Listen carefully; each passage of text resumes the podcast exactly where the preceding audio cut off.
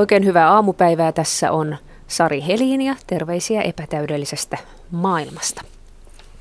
Jee jee, Euroviisut alkaa tänään karsinnalla ja jee jee, meitä siellä edustaa Pertti Kurikan nimipäivät, ihan ehta vammaisbändi. Onko se vammaisen elämä Suomessa yhtä jee jeetä? Siitä keskustellaan nyt. Tervetuloa keskustelemaan Leena Tyynilä. Hyvää huomenta. Hyvää huomenta. Sekä Ilkka Liekari. Oikein hyvää huomenta. Hyvää huomenta. Leena, mennään ajassa taaksepäin. Äh, sait, sait poikasi reilut kaksikymmentä vuotta sitten. Muistatko niitä hetkiä ja miten hyvin? No itse asiassa myös sunnuntaina muisteltiin sitä. Tommi on siis syntynyt kaksikymmentäkolme vuotta sitten, täytti sunnuntaina, sunnuntaina vuosia, ja me muisteltiin, että mitä siitä muistaa. Tommi syntyi kolme viikkoa etuaikaisena. Naisten klinikalle me ehdittiin olla mun mieheni kanssa kolme varttia klinikalle ja Tommi oli syntynyt. Ja avustanut kätilö kertoi meille, että, että jotain Tommia viedään tutkittavaksi, jotain poikkeavaa on, mutta ei halunnut kertoa muuta. Ja sitten sen jälkeen tuli lastenlääkäri paikalle ja kertoi, että Tommilla on Downin syndrooma. Oli se aikamoinen shokki ja sitä teki aika, aika epärelevantteja kysymyksiä. Kyllä ensimmäinen ajatus oli se, että onko meillä pallo jalassa tästä eteenpäin koko loppuelämämme. Musta tuntuu, että aika monilla vanhemmilla on ollut samanlaisia ajatuksia. Ja kyllä mä kysyin lääkäriltä, että voinko mä laittaa lapsen laitokseen. No lääkäri vastasi, että se ei ole tavallista enää nykyään. Että viisikymmentä vuotta sitten kyllä, mutta ei enää nykyään. Ja sitten mun mieheni kysyi, että no oppiikohan tämä lapsi laskettelemaan tai oppiikohan tämä lapsi purjehtimaan, koska ne oli meidän perheen harrastuksia. Lääkäri aika fiksusti vastasi, että joo, purjehtimaan kyllä, laskettelusta hän ei tiedä, mutta sitten hän palasi seuraavana päivänä ja sanoi, että joo, kyllä hän tietää Down-henkilöitä, jotka laskettelee.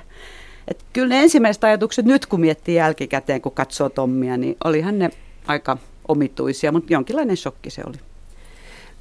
Ilkka Liekari, mitä sinä muistat siitä, kun tyttäresi syntyi?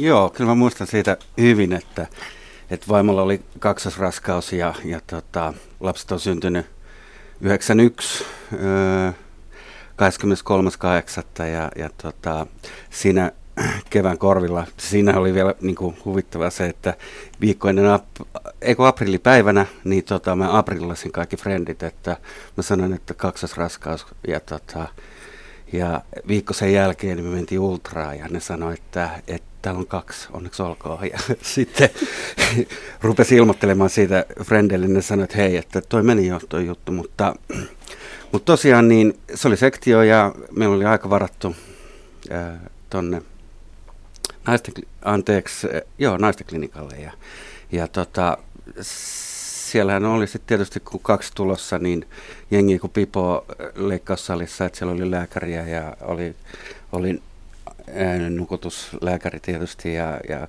kätilöitä ja muita. Että mä muistelen, että suunnilleen kahdeksan henkeä siinä olisi ollut ja mä olin siellä laitteiden välissä aika kippurassa ja, ja tota, se anestesian lääkäri kysyi, että voit se ihan hyvin, että näytät, näytät vähän kalpeelle, että jännittele vatsalihaksia, että kyllä se tästä menee ja kyllä se meni sitten siitä ja äh, ensin nousi A-lapsi, Eetu, ja tota, no, he näyttivät sitä mulle siinä ja, ja tota, mä olin, okei. Okay.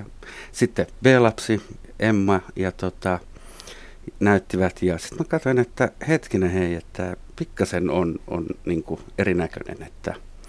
Ja siitä sitten lapset vietiin sinne sivuseinälle ja putsaus ja mitä siellä nyt sitten tehdäänkin ja rupesi tulee pientä härdeliä siihen B-lapsen ympärille ja, ja tota, seurasi siinä sitä tilannetta ja, ja sitten siitä leikkuri lähti leikkaussali toiselle puolelle ja luuri sisäpuhelimeen ja, ja otti puhelun ja hetken päästä ovi aukesi ja tuli, tuli tota noin uusi lääkäri tupaan ja, ja meni pöydän ääreen ja, ja siinä sitten pitivät pienen palaverin ja he tuli sitten meidän luo ja sanoi, että heillä on vahva epäilys, veti maskit alas ja, ja heillä on vahva epäilys, että B-lapsella on Downin syndrooma, että tiedättekö sitä, mitä se tarkoittaa. Ja, ja me sanottiin siinä vaimon kanssa, että joo, kyllä me tiedetään. Ja, ja sitten lekurit kysyivät, että ahaa, että no, mitkä, mitkä teidän ammatit on. Ja mä olin vähän, että, että nyt pomppas niin kuin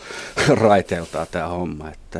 Mutta en tiedä, kiinnostiko se, että ollaanko me niin kuin jollain alalla, missä ollaan kohdattu kehitysvammaisuutta tai muuta. Mutta kerrottiin sitten meidän ammatit ja, ja tota noin, siitä se sitten lähti. Mutta kyllä mä, ee, kun olen asunut Enoni kanssa seitsemänkymmentäluvulla maalaistalossa, hänellä oli myös Downin syndrooma, niin rupesin peilaamaan sitä omaa tulevaisuutta nimenomaan sinne viidenkymmenen vuoden päähän, että hetkinen hei, että, että mitä tämä mun elämäni tulee olemaan. Mutta onneksi me elettiin silloin yhdeksänkymmentälukua ja tänä päivänä eletään niin kuin siitä, siitä eteenpäin, että yhteiskunta on muuttunut, asenteet on muuttunut ja, ja meillä on paljon semmoista tervettä tietoa, millä päästään eteenpäin. Mitä sinä muistit enostasi siitä, kun olit lapsi ja Enosi oli elämässäsi? No, me oltiin systerin kanssa siellä tosiaan seitsemänkymmentäluvun alussa, seitsemänkymmentä, seitsemänkymmentäkaksi, ja aika ilkeitähän me oltiin hänelle välillä. Siis totta kai me rakastettiin ja oli perheyhteisö ja muuta, mutta, mutta että ei me ymmärretty sitä kehitysvammaisuutta sen enempää. En mä tiedä, olisiko sitä tarvinnut ehkä vähän selittää meille. Saatettiin vähän kiusata, kiusata tota noin, hänen erityispiirteitään ja muuta. Että, no, kyllä mä muistan, että kun meille tuli, tuli vieraita, niin, niin saatettiin kattaa Timolle ruoka kammariin ja, ja jos me lähdettiin johonkin, niin otettiinko me aina Timoa mukaan ja miksei otettu ja, ja sitten se, että et kuinka pitkäksi aikaa mä en, voisin tietysti äidiltäni, äidin kanssa keskustella siitä, että ja muiden sukulaisten, että, että miten hänet sitten jätettiin sinne, että oliko ovet auki vai oliko kiinni, että mitä olisi voinut sattua ja tapahtua ja muuta, että, että, että se, että semmoista kuntoutusta ja koulutusta hänen kehittämiseksi ei kyllä silloin ollut. Et ne oli sitten jotain pieniä lomia, lomia tota, mitä, mitä pystyi järjestämään. Kuuntelijoille muistutetaan, että Yle Radio yksi nettietusivulla on, on keskusteluikkuna, jossa voi esittää kommentteja ja kysymyksiä tähän tähän suoraan lähetykseen, ja mielellään hyviä. Yleensä esitätte hyviä, saadaan hyviä keskusteluja tänne niistä kommenteista aikaan.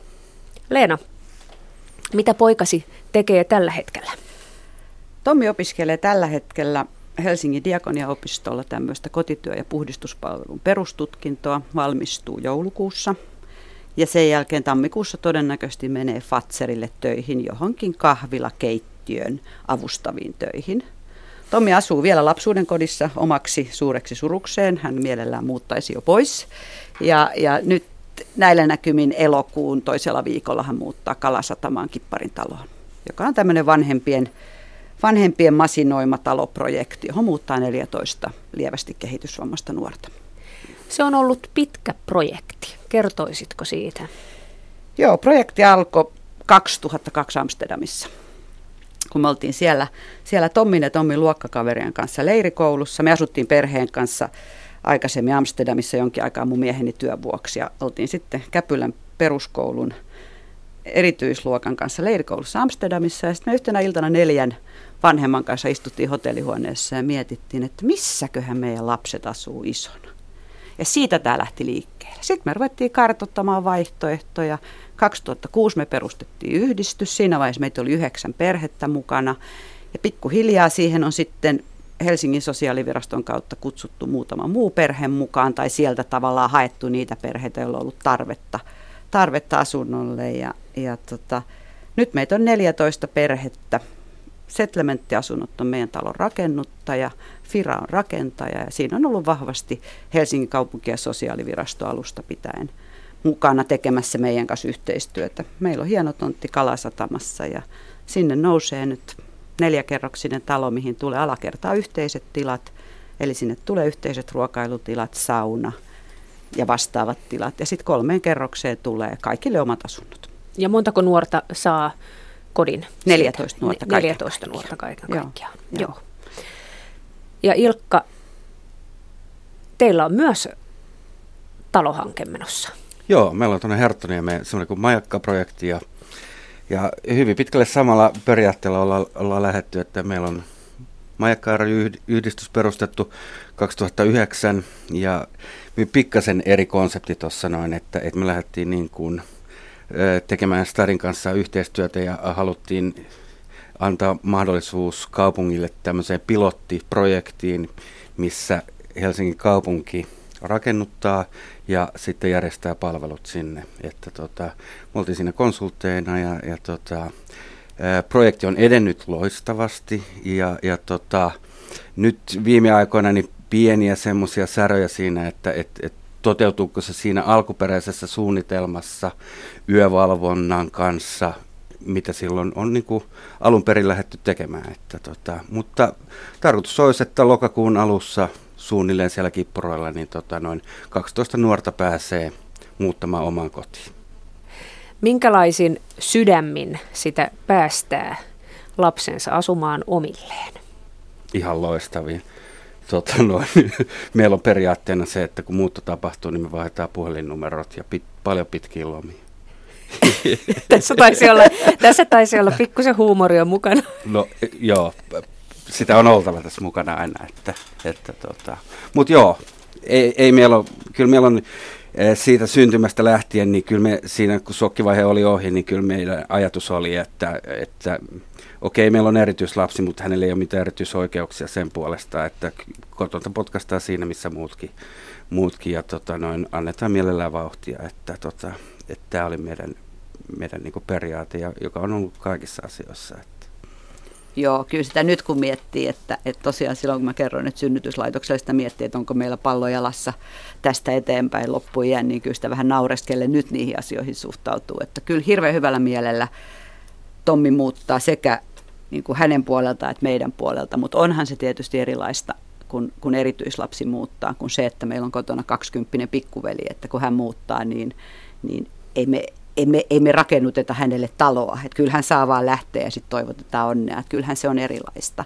Mutta sitten toisaalta talossa on henkilökunta ja, ja kyllä henkilökunta ottaa sitä vastuuta, sitä meidän vanhempien vastuuta. Me halutaan, että ottaa ja pitääkin ottaa, koska kyllä Tommilla pitää olla oikeus itsenäistyä, että Tommi on hirveän itsenäinen, hän liikkuu itsekseen ja hoitaa itse omat hommansa. Ja just tuossa aamulla miettii, että kenenköhän kaverien kanssa tänään mennään baariin. Että kyllä se tavallaan, kyllä hän elää sitä ihan normaalia nuoren elämää, opiskelee ja harrastaa ja soittaa heavy-bändissä. Että kyllä, kyllä meidän, pitää niin kuin, meidän pitää osata olla siellä taka-alalla. Että ei se helppoa tule olemaan, mutta tässähän me opetellaan.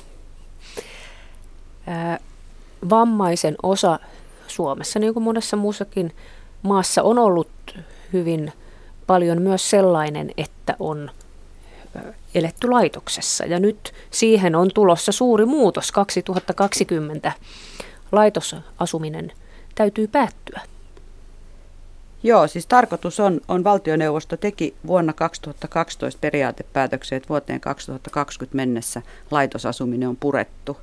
Se tarkoittaa käytännössä sitä, että tästä eteenpäin niin joka vuosi pitäisi valmistua noin kolmesataa asuntoa tätä laitosten purkamista varten. Ja sitten kun samaan aikaan mietitään, että, että pitäisi kuitenkin löytyä niille lapsuuden kodistakin muuttaville kehitysvammaisille asuntoja, niin se tarkoittaa melkein sitä, että, että kuusisataa asuntoa vuodessa pitäisi valtakunnallisesti saada rakennettua, jotta kehitysvammaiset pääsisivät muuttamaan sekä laitoksista pois, että myöskin lapsuuden kodeista. Et se tarkoittaa semmoista kolmetoista neljätoista Kipparin taloa tai majakkaa vuosittain. Se on aika kova tavoite. Miltä näyttää, kun projektia sisältäpäin on katsellut, että onko tämä tavoite realistinen, ollaanko tässä tahdissa? No mä, mä en osaa sanoa, että, että ollaanko tässä tahdissa. Todennäköisesti ei olla. Ei olla tässä tahdissa. Ja sitten mun mielestä niin kun hyvä muistaa se, että, että mitä tänä päivänä niin kun tarkoitetaan sanalla laitos.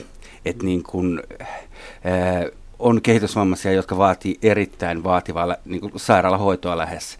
Niin, niin se, että et puhutaanko niistä asumisesta, niin kun asumisyksiköistä vai, vai laitoksista, että Helsingin kaupunki on... on pari viime vuoden kuluessa tehnyt tosi loistavia yksiköitä Steniuksen kadulle ja Ison Niityn tielle tuonne soffarin viereen, et, et, et joissa on erittäin niin kuin, vaikeasti kehitysvammaisia, joka on heidän niin kuin loppuajana asuntonsa. Ja, ja tota, se, että et kutsutaanko näitä sitten laitoksiksi vai ei, niin, niin tota, se, on, se on sitten jokaisen on määriteltävä itse.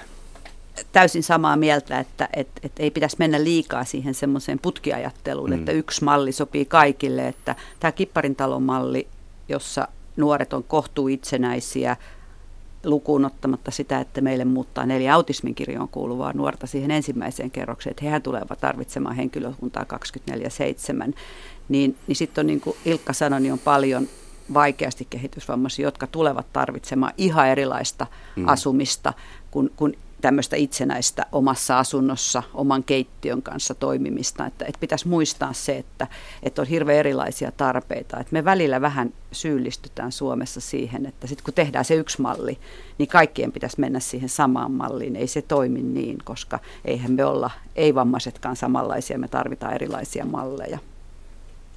Niin, vielä jos olisi, olisi, tota noin, mennään niin kuin astetta eteenpäin, että olisi semmoinen tarjotin, että ihan oikeasti, että siellä olisi valinnanvaraa, niin kuin, että, että jollekin sopii niin kuin pieni ryhmä se, että siellä on, on vaikka neljästä kuuteen asukasta ja toinen tykkää, että on sutina enemmän ja se, se kaksitoista kuusitoista henkeä on, on siinä ympärillä parempi, että ja sitten, että se, missä muodossa se itse asuminen mm. tapahtuu.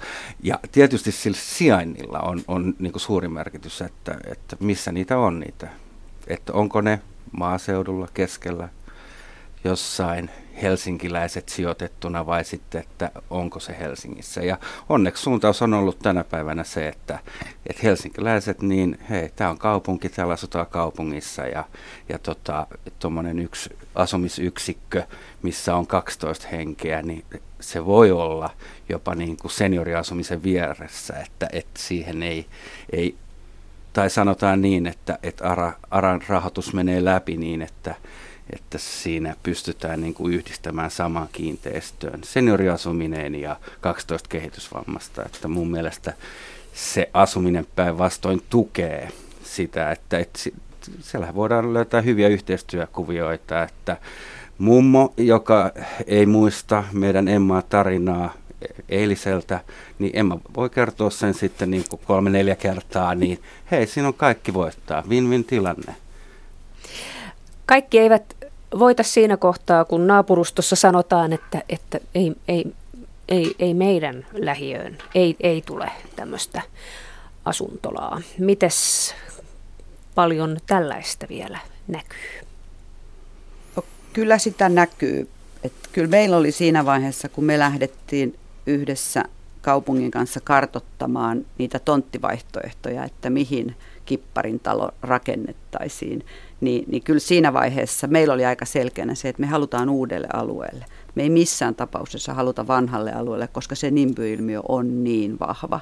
Että ei tavallaan, kun tiesi, että kuitenkin tullaan tekemään paljon töitä, tämä on ollut iso projekti ja aika raskaskin projekti vetää läpi, niin ei enää haluttu niin kuin taistella naapurien kanssa tai naapuruston kanssa. Että kyllä niitä valitettavan paljon vielä näkyy.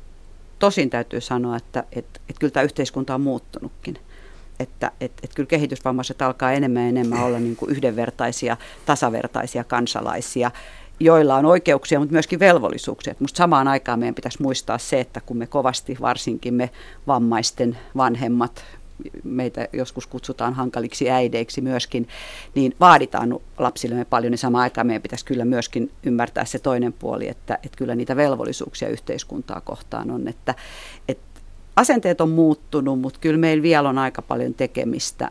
Tätä asiaa varmasti helpottaa se, että et, et vammaisuutta tutkitaan nykyään jo paljon enemmän. Tavallaan nähdään myöskin, että mitä on ne, ne mahdolliset yhteiskunnan esteet, joita voidaan poistaa, jotta me voidaan elää tasavertaisena niin täällä, täällä sekä vammaiset että et ei-vammaiset.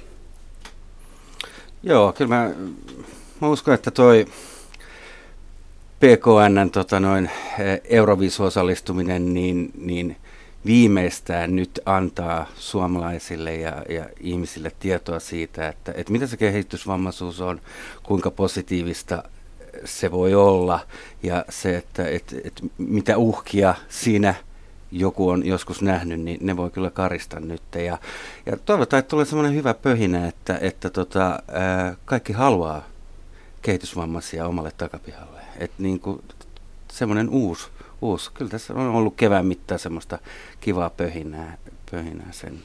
Ja sitten kaikki haluavat vammaisen töihin, eikö niin?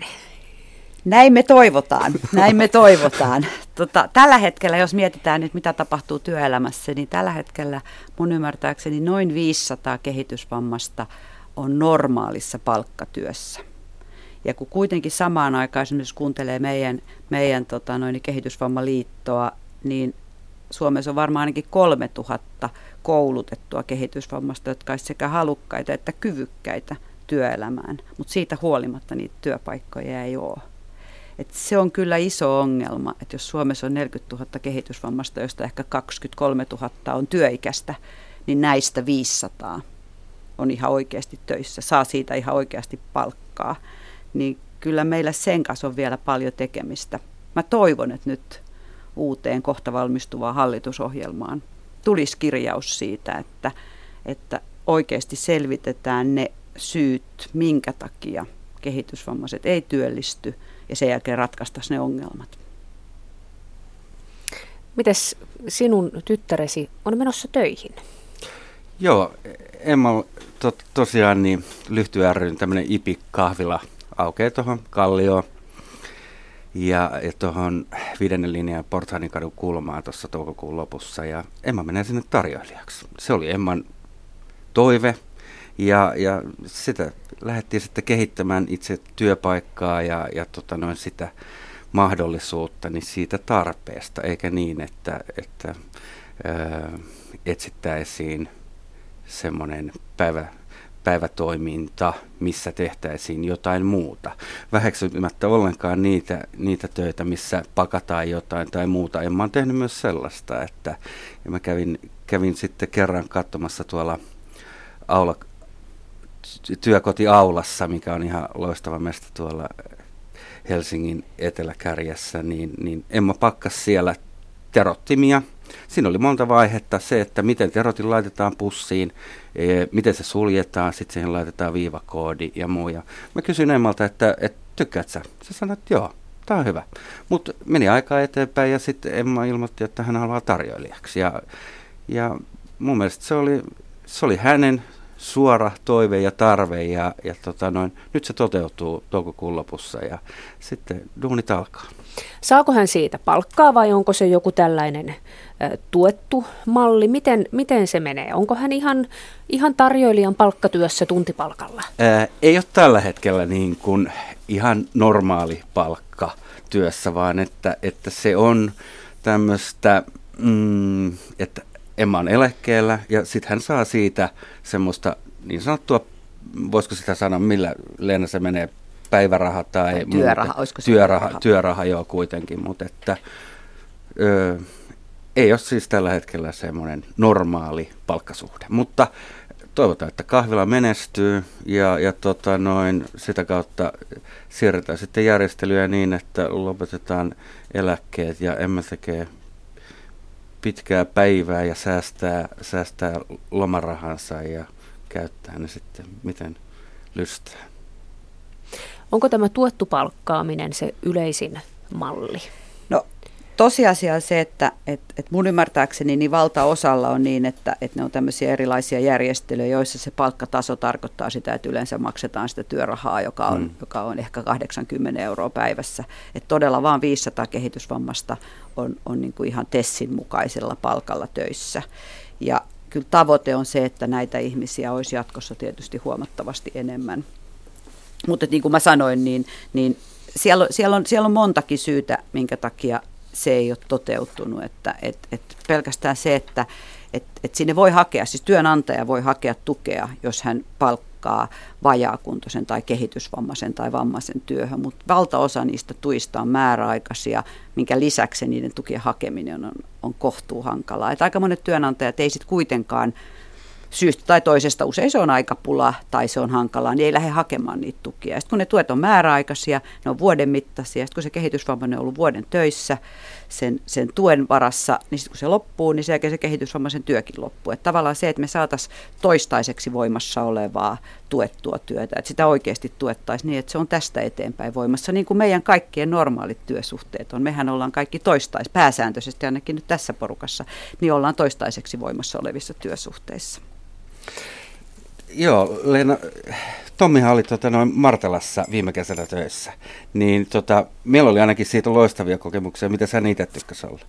Tykkäs tosi paljon. Tommi on ollut itse asiassa kolmena kesänä vähän erilaisissa ravintoloissa tai tämmöisissä henkilöstöravintoloissa Jaa. töissä. Et Tommi oli Amikan palkkalistoilla tosiaan Martela henkilöstöravintolassa kuukauden blokkaamassa astioita ja Jaa. hoitamassa tiskin. Hän sai sitten ihan normaalia palkkaa. Hän sai samaa palkkaa kuin siinä vieressä töitä tekevä, ei kehitysvammainen henkilö. Tietysti Joo. hän sai sitä alinta palkkaa, mutta myöskin hänen työpanoksensa oli varmaan juuri niin, että hän hoiti sen oman hommansa hyvin. Hän tykkäsi, että se oli mukavaa työtä, mutta nyt hän just ilmoitti, että sitten kun hän menee oikeasti töihin, niin, niin sitten hän haluaa tehdä vähän vähemmän sitä astioiden blokkaamista ja enemmän asiakaspalvelua. No mutta hän, siihen, siihen hän sopiikin, kun tota noin, hyvä, hyvä tota noin, supliikkimies oli siellä, että kiva oli käydä tota noin, asioimassa. Aina vaihdettiin kuulumisia siinä. Joo, Joo näin hän kertoo. Mutta se oli hirveän hyvä kokemus. Että kyllä Tommi on ollut kolmena kesänä niin kuin saanut, saanut ihan, ihan niin kuin oikeasta kesätyöstä ihan oikeaa palkkaa. Ja kyllä me tähän pyritään, että, että me käydään nyt nimenomaan itse asiassa Fazerin ja Amikan kanssa käydään keskusteluja, että, että löytyisikö siitä konsernista, siellä on muutenkin vajaakuntoisia ja vammaisia työllistettynä, että löytyisikö sieltä konsernista sitten Tommille, Tommille työpaikka, missä hän tekisi jotain avustavia keittiö- tai kahvilatöitä. Hmm. Käyttäkää nyt hetkenne julkisuudessa. Kertokaa, minkälaisiin töihin yritysten ehdottomasti kannattaisi ää, yrittää rekrytoida vammaisia ihmisiä. No mun mielestä nämä kahvilat ja suurkeittiöt on hyvä esimerkki siitä, että et, et, niin kuin Ilkka tuossa sanoi, niin, niin astioiden blokkaaminen, esimerkiksi Riikka, joka on tulossa sinne, sinne I P I-kahvilaan, niin Riikka tykkää, että astioiden blokkaaminen on kivaa. Tomminkin mielestä se on mukavaa ja Emma haluaa olla tarjoilija.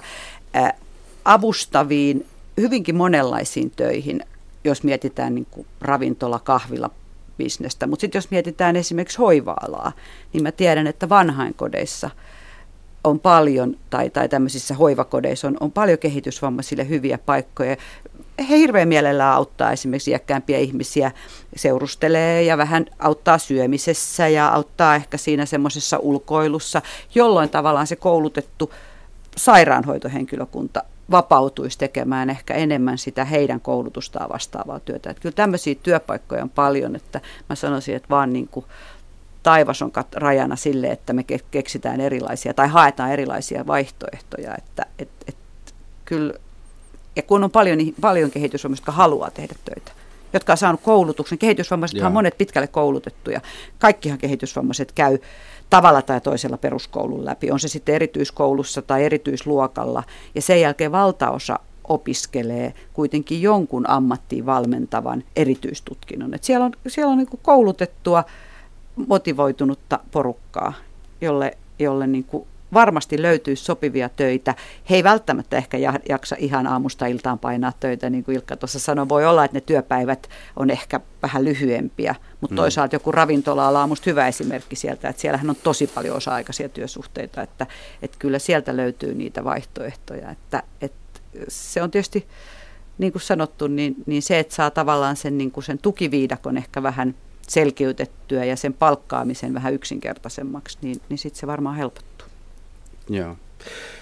Mä itse toimin tuolla, tuolla toimistojen, toimistojen tota noin, kanssa tai, tai työskentelen siellä. Ja, ja mä, kyllä mä näen niin, että, että esimerkiksi toimistotyössä, monitilatoimistossa ja muualla, niin voisi olla henkilö, että se pystyy sitten pyytämään, että hei, kopioitko nämä, tai sitten joku, joka tekee puhtana pitoa, että, että korjaa kuppeja sieltä. Että ihan semmoista normaali rundia siellä, että siellä olisiko semmoisia tehtäviä varmasti.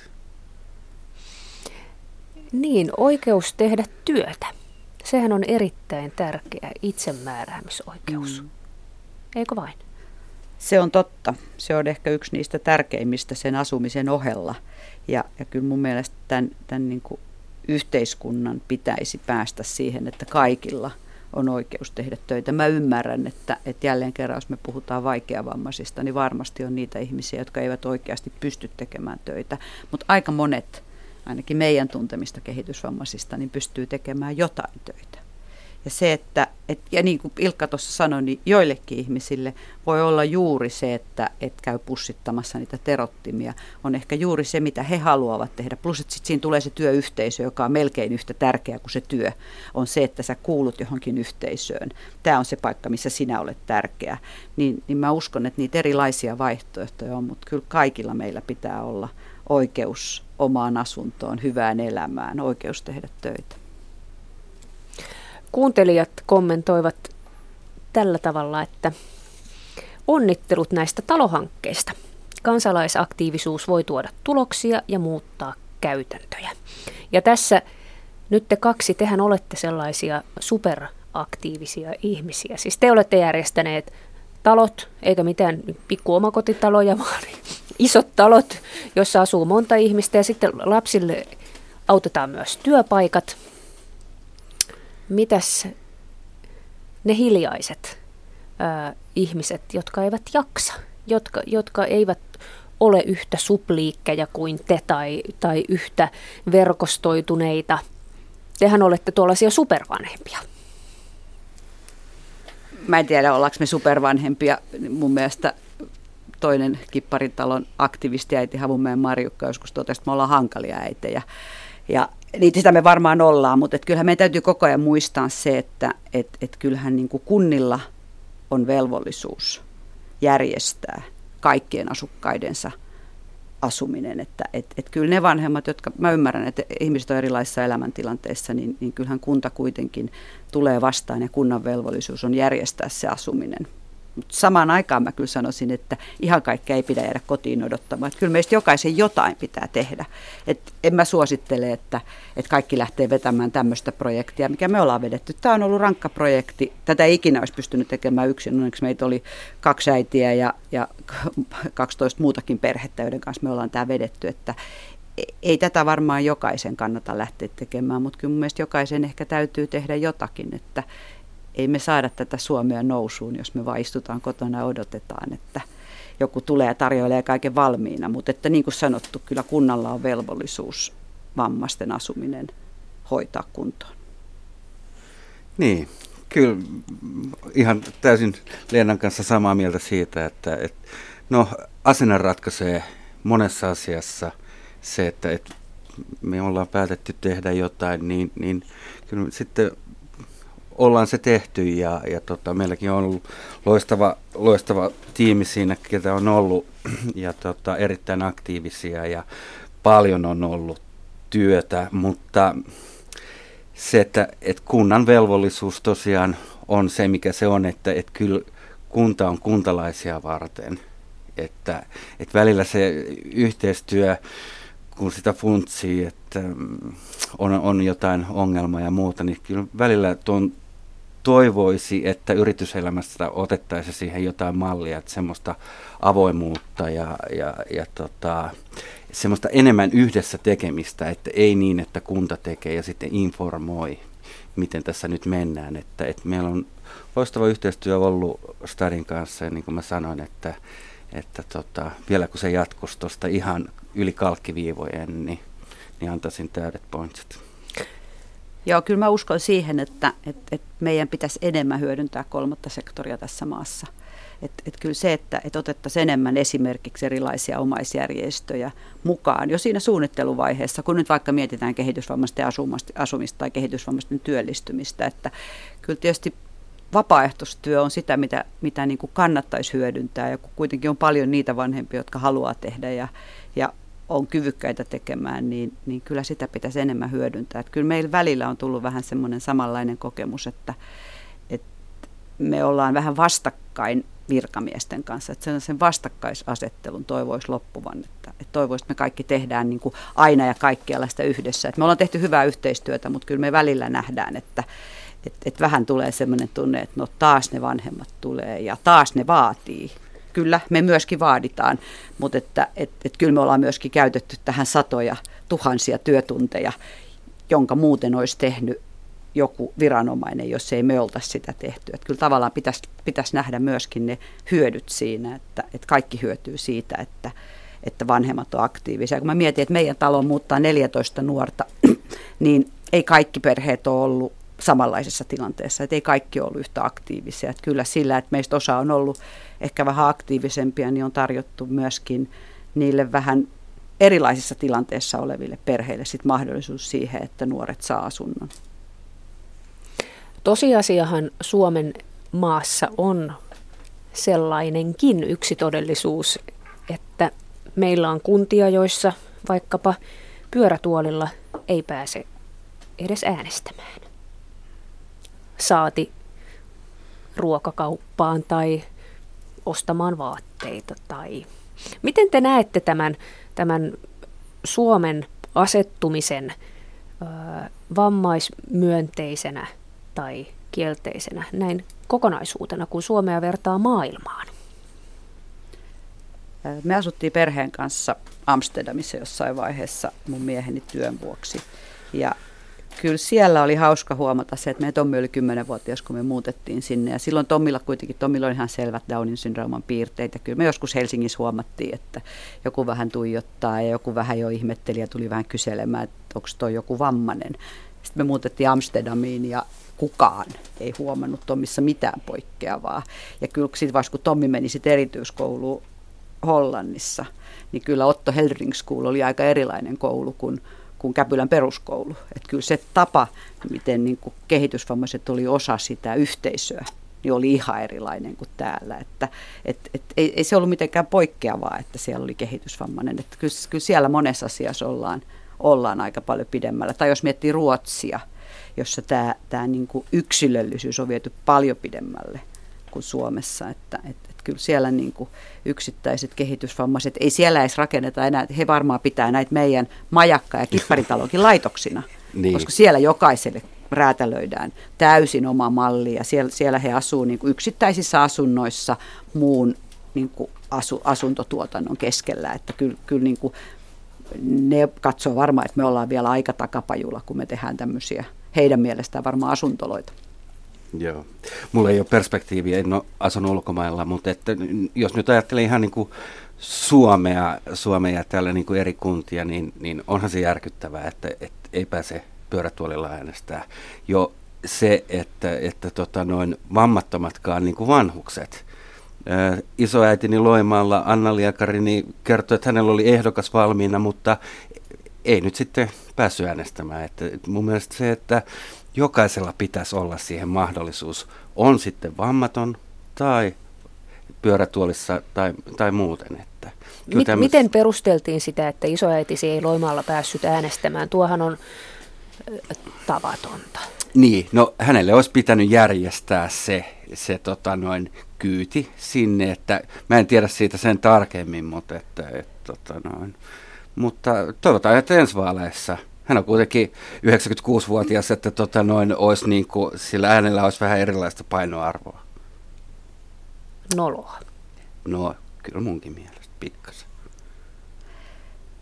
Mutta kyllä tietysti sitten taas, jos me verrataan Suomea Etelä-Eurooppaan ja mietitään, että millainen on kehitysvammaisten asema Etelä-Euroopassa tai Venäjällä, niin ollaanhan me todella pitkällä, että, että kyllähän meillä kehitysvammaisten oikeudet alkaa olla ihan eri tasolla. Että, että kyllä joskus, kun tuolla on kulkenut perheen kanssa esimerkiksi Etelä-Italiassa, ei, voi, ei tarvitse mennä kuin Pohjois-Italiaan, niin, niin ei siellä näy kehitysvammaisia ollenkaan. Joko sinne ei synny ollenkaan kehitysvammaisia, tai sitten kehitysvammaiset on laitoksissa piilossa. Että, että, että kyllä me siinä mielessä taas ollaan niin tultu aika pitkälle jo Suomessa. Ja, ja kyllähän se on pitkälti se, että, että kyllä tämä yhteiskunta kehittyy ja, ja sitä myötä, kun yhteiskunta kehittyy, niin myöskin kehitysvammaisten asema paranee. Että, että kyllähän se on pitkälti siitä meidän niin kuin, yhteiskuntarakenteesta ja asenteista kiinni, että miten iso este se oikeasti se mikä tahansa vamma onkaan. Että, että jos tämä yhteiskunta tavallaan helpottaa, vähän tasoittaa sitä tietä, niin se vamman suuruus pienenee samaan aikaan. Ja lapsethan ovat toivo. Itse olen huomannut, että jos lapsen päiväkodissa ja koulussa on vammaisia mukana, niin lapsille siitä, niin kun, se ei ole mikään asia enää sen jälkeen. Lapsi tottuu pienestä pitäen siihen, että me olemme kaikki erilaisia. Se on just näin, että musta tuntuu, että, että, että se, että meidänkin molempien lapset on käynyt, käynyt tavallista päiväkotia ja tavallista koulua erityisluokassa ehkä, mutta kuitenkin ollut siellä integroituna tähän tavalliseen yhteiskuntaan, niin, niin se on ollut meidän nuorille tai meidän lapsille etu, että he on tavallaan ollut siellä, mutta se on ollut myöskin vastapainossa niille kaikille muille se etu, että niin kuin sä sanoit, niin, niin, niin se alkaa olla normaalia, että me ollaan erilaisia. Ja se erilaisuus voi olla se, että jollain on siniset silmät ja jollain on kehitysvamma, että kyllä, kyllä lapset on ehkä se meidän toivo. Täältä kuuntelija kommentoi näin, että kiva kuulla kerrankin vammaisten lasten vanhempia, jotka eivät ruikuta. Kuulee, että vanhemmat tukevat nuoriaan tosi hyvin, eivätkä sido heitä itseensä negatiivisuuteen kasvattaen. Leimataanko vammaisen vanhempi helposti ruikuttajaksi? Mä en usko, että mua on koskaan leimattu ruikuttajaksi, mutta on kyllä usein leimattu ehkä hankalaksi tai, tai niin kuin aika äänekkääksi tai jopa intohimoiseksi näiden projektien myötä. Mutta että mä kyllä vähän ymmärrän tota kommenttia, koska kyllä välillä näkee sen, että, että, että meillä asuu vanhojakin kehitysvammaisia kotona sen takia, että vanhemmat ei ole halunnut päästää irti, kun he ajattelevat, että kukaan muu ei osaa hoitaa tätä minun lastani yhtä hyvin kuin minä. Et, et kyllä semmoista niin kuin liimautumista varmasti tapahtuu. Kyllä me nähdään joissain näissä aikaisemmin valmistuneissa talohankkeissakin sitä, että siellä edelleenkin äiti tai isä käy, jos ei nyt ihan päivittäin, niin ainakin viikoittain katsomassa, että onkohan sillä meidän Mikolla kaikki kunnossa ja onkohan siellä nyt siivottu ja pitäisiköhän mun vähän auttaa sitä. Että kyllä varmaan se side ja suhde vammaiseen lapseen on erilainen ja siitä irti pääseminen on varmasti vaikeampaa. Joo, mä sanoin tuossa jo aikaisemmin, että kyllä se asenne ratkaisee niin kuin siinäkin asiassa ja se, että et, et kun me ei olla niin kuin asetettu meidän Emmalle minkäännäköisiä erityisoikeuksia sen sillä perusteella, että hänellä on kehitysvamma, vaan että, että samat velvollisuudet kaikille mukuloille ja, ja tota noin, samat oikeudet ja, ja tota, se, että et, en mä koe, että me ollaan hankalia. Haluan tietysti kiittää tuosta palautteesta, että et, joo, nyt katkesi vähän ajatus, mihin oli menossa, mutta että no, mun täytyy sanoa, että mä koen aina välillä, että, että me ollaan hankala äidit ry, ja mun täytyy sanoa, että mä oon vähän ylpeä siitä. Että et, kyllä mä uskon siihen, että tämä yhteiskunta muuttuu sillä, että me ollaan välillä vähän hankalia. Mm. Me halutaan vähän erilaisia asioita. Ei se tarvitse tarkoittaa välttämättä sitä, että me halutaan vammaisille jotain. Joku ehkä haluaa, että oma lapsi voi käydä koulua jossain muualla, tai haluaa, että opetus mm. voi olla vähän erilaista. Kyllä mä uskon siihen, että, että osa siitä niin kuin tämän yhteiskunnan voimasta tulee siitä, että me ollaan vähän hankalia äitejä. Joo, ja joo. Se, mitä piti sanomaan tuohon niin kuin edelliseen, niin, niin tosiaan niin asuttiin Itä-Helsingissä tuolla ja sitten käveltiin, käveltiin menossa siellä. Ja, ja tota, no, sieltä tuli sitten samanikäisiä kuin Emma, koulukavereita tosiaan vastaan ja ne moikkasi. Ja siis semmos niin kuin se, että et ollaan oltu niin kuin normaalikoulussa integroituna ryhmässä, niin Emmalla on kuulemma oli siellä niin kuin enemmän vammattomia kamereita, kun hän, hän viihtyi niiden kanssa, että, että siellä oli niin kuin oma pöhinä ja meno. Niin tota. Ja sitten se, että tuosta tasoittamisesta, että yhteiskunta vähän voisi tasoittaa sitä. Joo, mä ymmärrän, että, että samat oikeudet, samat velvoitteet kaikille, mutta että semmoisissa jossain niin kuin matkalippuasiassa esimerkiksi, että, että se on aika pisara meressä, että jos vammaisilla olisi maksuton esimerkiksi Stadin lippu. Tuettaisiin, kannustettaisiin sitä lähtemään ja osallistumaan tähän niin kuin yhteiskuntaan. Se, että jotain taksimatkoja on määrätty määrä, se, että riittääkö ne kaikki harrastustoimintaa, aktiivitoimintaa, että, että jos se julkinen mahdollistaisi sen liikkumisen, niin mun mielestä ei sitä pidäkö rajoittaa. Että, että, että on semmoisia pieniä juttuja, millä sitä voitaisiin vähän Vähän lisätä sitä. Se on totta. Kyllä mun mielestä yhteiskunta voi vähän niin kuin pyrkiä ehkä niin kuin tasoittamaan sitä mm, polkua ke- vammaisilta yleensäkin, kehitysvammaisilta tai vammaisilta, mutta, että, et, mutta sitten samaan aikaan, niin kuin mä sanoin, pitää muistaa se, että, että kaikilla meillä on velvollisuuksia tätä yhteiskuntaa kohtaan. Näin siis sanoi Leena Tyynilä ja toinen keskustelijamme on Ilkka Liekari, vammaisten lasten vanhemmat. Jälleen kuuntelijakommentti, kun sanoit tuosta yhteiskunnasta. Voitaisiinko palkata ihminen, joka hoitaisi palkkatuen hakuprosessin yrityksien puolesta? Ja tällä kuuntelija viittaa siihen, että yritysten olisi helpompi palkata vammaisia töihin. Toi on erittäin hyvä kommentti. Niin kuin mä tuossa aikaisemmin totesin, niin mä toivon, että, että tämä uuteen hallitusohjelmaan tulee mainintana, että, että tutkitaan ne vammaisten työllistymisen esteet ja pyritään purkamaan ne. Ja toi on varmasti yksi hyvä vaihtoehto siihen, että olisi yksi luukku, mistä voisi tavallaan hakea sen tiedon ja sen mahdollisen tuen, jolloin se työnantajien kynnys madaltuisi merkittävästi. Hyvä idea. Onko hankala äiti jo käynyt siellä hallitusneuvottelussa? Jotenkin tulee sellainen ajatus, että tätä on jo vähän hoidettu. No täytyy myöntää, että kyllä mulla on yksi kontakti, jonka kautta mä oon vähän pyrkinyt tätä hoitamaan. Ja mistä puolueesta? Voisit sä Leenata tuosta itsellesi homman, niin kuin, että ruveta kaiken muun ohella. Kahdeksas niin homma sinulle. Joo, mulla on ehkä toi mun päivätyö, joka kuitenkin vielä vähän vie mun aikaan. Mitä tuumit, Ilkka Liekari? Olisiko se hyvä idea, jos olisi tämmöinen keskitetty ratkaisu sille, että saataisiin vammaisia ihmisiä työllistettyä? Yrityksen olisi helppo tarttua siihen luuriin, että, että tota, nyt mulla olisi täällä tällaista pakkaustyötä. Joo, aivan loistava ajatus, että kyllä, mikä vaan niin kuin helpottaa sitä työnantajan niin kuin palkkaamista siihen, niin, niin mun mielestä tuo nyt ei pitäisi olla iso, iso asia, jos järjestää, että, tota noin, että, että jos halukkaita on tulossa ja, ja tota, todellakin niin kuin sanotaan niin, että rokulipäiviä ei tule ja, ja ei tota noin, yleensä se, se työ, mitä tehdään, niin se tehdään kyllä ihan, ihan niin kuin sovitaan. Että. Töissä ollaan ajoissa ja mm. sellainen hyvä asenne. Joo, mm. ehkä me sitten kun nämä talot on valmiit, niin me mietitään, että miten tuohon asiaan voisi vähän vaikuttaa. Joo, kyllä. Ensi kesänä sitten. Te ette varmasti kumpikaan syntyjänne ollut tällaisia ää, aktivisteja. Onko tämä lapsen mukana tullut oppi? No kyllä mä sanoisin, että on. Että, että, että kyllä varmasti se, että, että sai kehitysvammaisen lapsen, niin vaikutti siihen, että sitä halusi eri tavalla verkostoitua ja vaikuttaa asioihin. Että, että tietysti siinä auttaa se, että on ehkä enemmän ekstro kuin introvertti, niin se auttaa siinä asioiden selvittämisessä ja uusien ihmisten tapaamisessa, mutta kyllä varmasti Tommin syntymä on vaikuttanut siihen, että, että sitä on ryhtynyt vähän aktiivisemmaksi yhteiskunnan jäseneksi.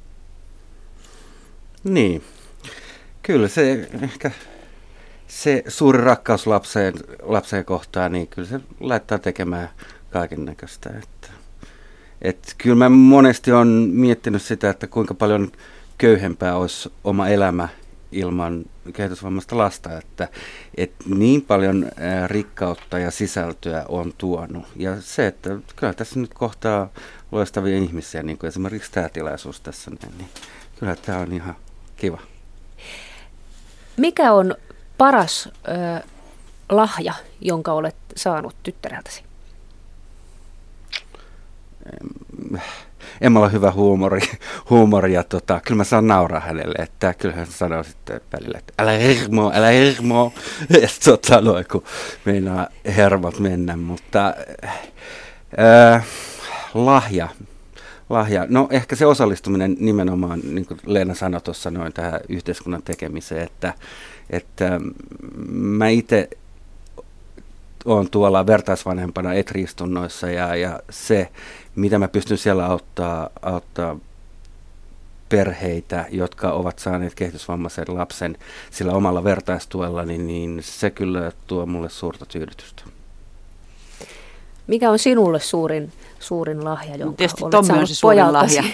Tommi on tietysti se ensimmäinen ja suurin lahja, mutta että, että jos mä mietin, että mitä Tommi on minulle antanut, niin ehkä se semmoinen positiivinen suhtautuminen kaikkiin asioihin. Että, et, et Tommi ei suinkaan ole semmoinen aina iloinen ja hymyilevä Down-lapsi, niin kuin usein puhutaan Down-henkilöistä, että he ovat aina iloisia ja tyytyväisiä. Kyllä Tommillakin on hankalia päiviä, mutta, mutta se nopeus, millä hän taas palaa siihen positiiviseen vireeseen ja miettii, että tästä, tämä asiahan oli oikeasti ihan hyvä juttu.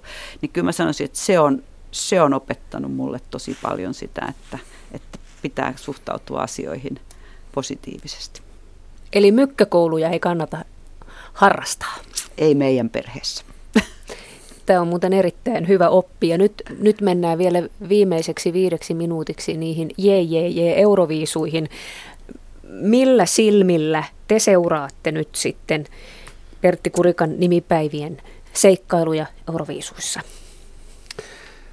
Mun mielestä ihan tosi tarkasti seuraan ja, ja mielenkiinnolla, että, että kyllä mä, mä toivon, että Suomella on annettavaa koko Euroopalle sekä Australialle, että tota, toivon, että kaikki Australiassa nyt sitten äänestää P K N:n tota noin ensi finaaliin ja sitten katsotaan, mitä se tuo tullessaan, mutta että se, että asenne varmasti tulee muuttumaan ja, ja varmaan tuonne Itäblokkien suuntaan, niin sillä on suuri vaikutus. Miten tyttäresi seuraa euroviisuja? No hän lähtee tietysti tänään seuraamaan tuonne kasinolle Rahiksen järjestämään tilaisuuteen ja, ja tota noin, siellä tietysti hurraa ja huutaa loppuun asti Pertti Kurikan puolesta ja toinen tyttänne, tyttär, tytär on rekrytoitu tuonne Australiaan äänestämään ja hän, hän vaikuttaa sitten sieltä. My- myyrän työtä tehdään. Leena Tyynilä, mites sinä? Kyllä mä tosi ylpeänä seuraan niitä jätkiä. Kyllä se on ollut ihan uskomatonta, mihin, mihin Pertti Kurikka nimipäivineen on päätynyt. Että kyllä sitä on vain ja ainoastaan hieno seurata. Että, että se on, me nähdään nyt jo se, että, että ilmapiiri ja asenteet on muuttunut. Ja kyllä mä oon tosi ylpeä niistä kavereista. Meidän Tommi menee tänään Studio kaksikymmentäyksi lukemattoman kaveriporukan kanssa. Tänään on Facebookissa vaihdettu erinäisiä viestejä ennen kouluun lähtöä, että kuka menee ja koska menee ja missä nähdään. Että kyllä sitä seurataan tosi tarkasti. Tommi itse soittaa heviä, mutta punkkin on kuulemma ihan ok.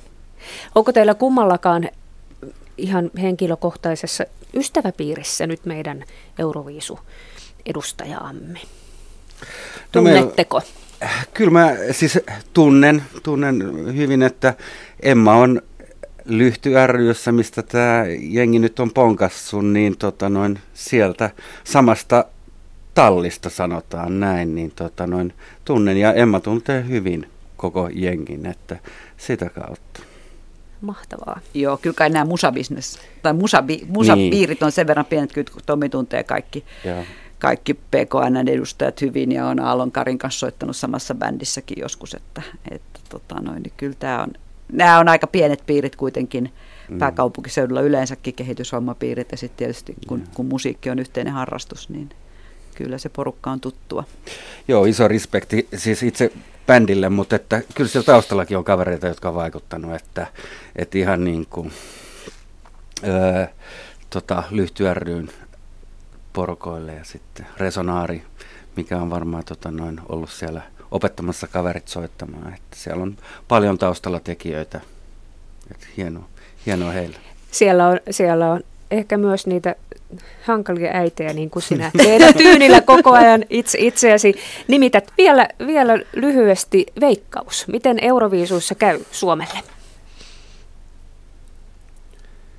No Suomi äh, on mitalisijoilla. Toivottavasti kultaa, mutta ei niin kuin tota, pronssi tai hopea on häpeä ja, ja tota, noin varmasti käyttäytyvät paremmin kuin Venäjän jääkiekkojoukkoja.